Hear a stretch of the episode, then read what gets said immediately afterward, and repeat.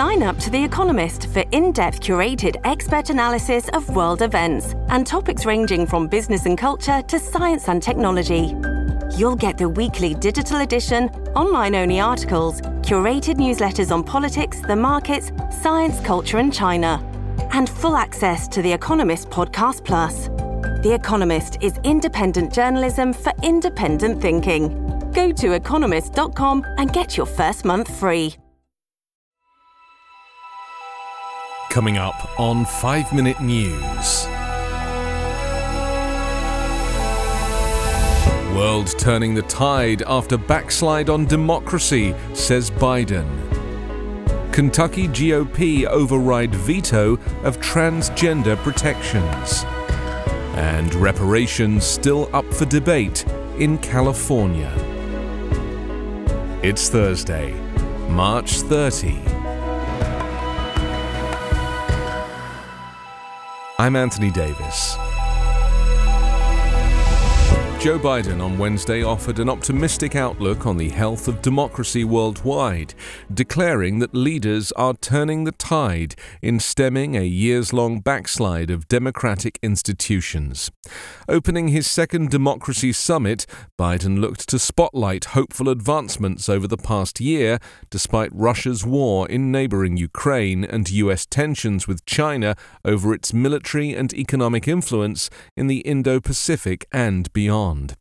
The president cited signs of progress across the globe, from Angola's efforts to create an independent judiciary, Croatia's move to boost government transparency, and the Dominican Republic's anti corruption steps. At home, Biden pointed to his stalled push for voting protections in Congress as evidence of his administration's commitment to support democracy. Today, we can say with pride democracies of the world are getting stronger, not weaker, Biden said. That's a direct result of all of us. The summits, which Biden promised as a candidate in 2020, have become an important piece of his administration's effort to try to build deeper alliances and nudge autocratic leaning nations toward at least modest changes. He said the US will spend $690 million bolstering democracy programs, supporting everything from free and independent media to free and fair elections around the world.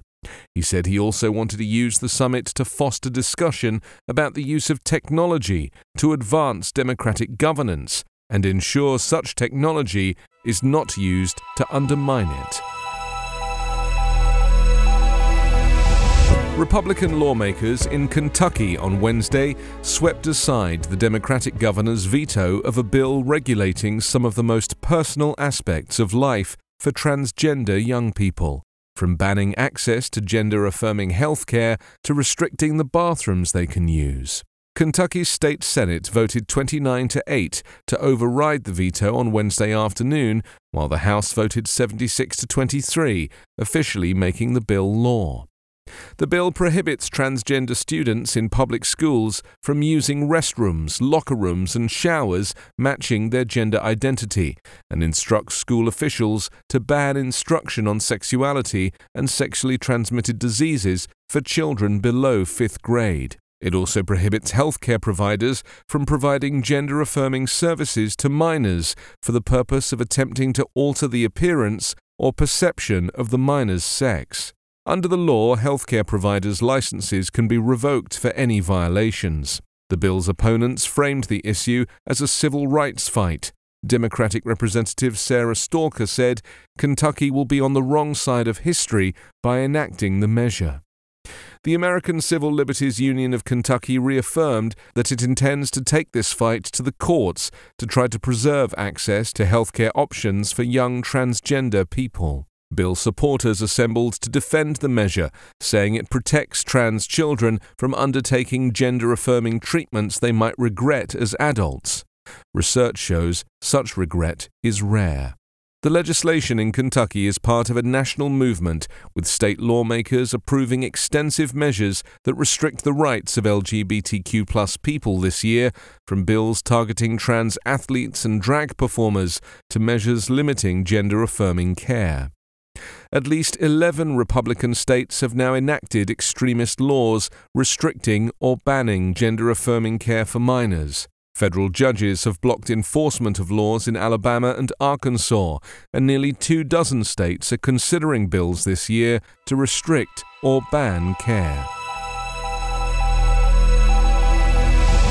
The leader of California's first in the nation reparations task force on Wednesday said it won't take a stance on how much the state should compensate black residents whom economists estimate may be owed more than $800 billion for decades of over policing, disproportionate incarceration, and housing discrimination.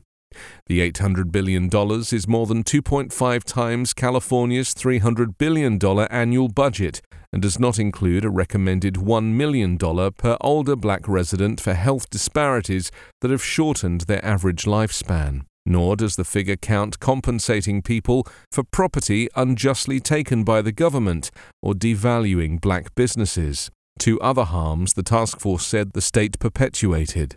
Black residents may not receive cash payments anytime soon, if ever, because the state legislature and Governor Gavin Newsom will ultimately decide whether any reparations are to be paid.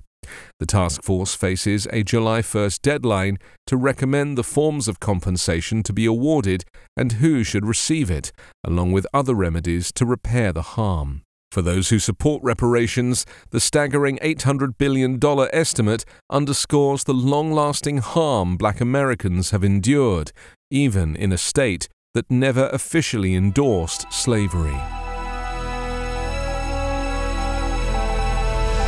You can subscribe to the 5 Minute News Patreon for bonus videos, commentary, and more. Go to patreon.com slash 5 Minute News.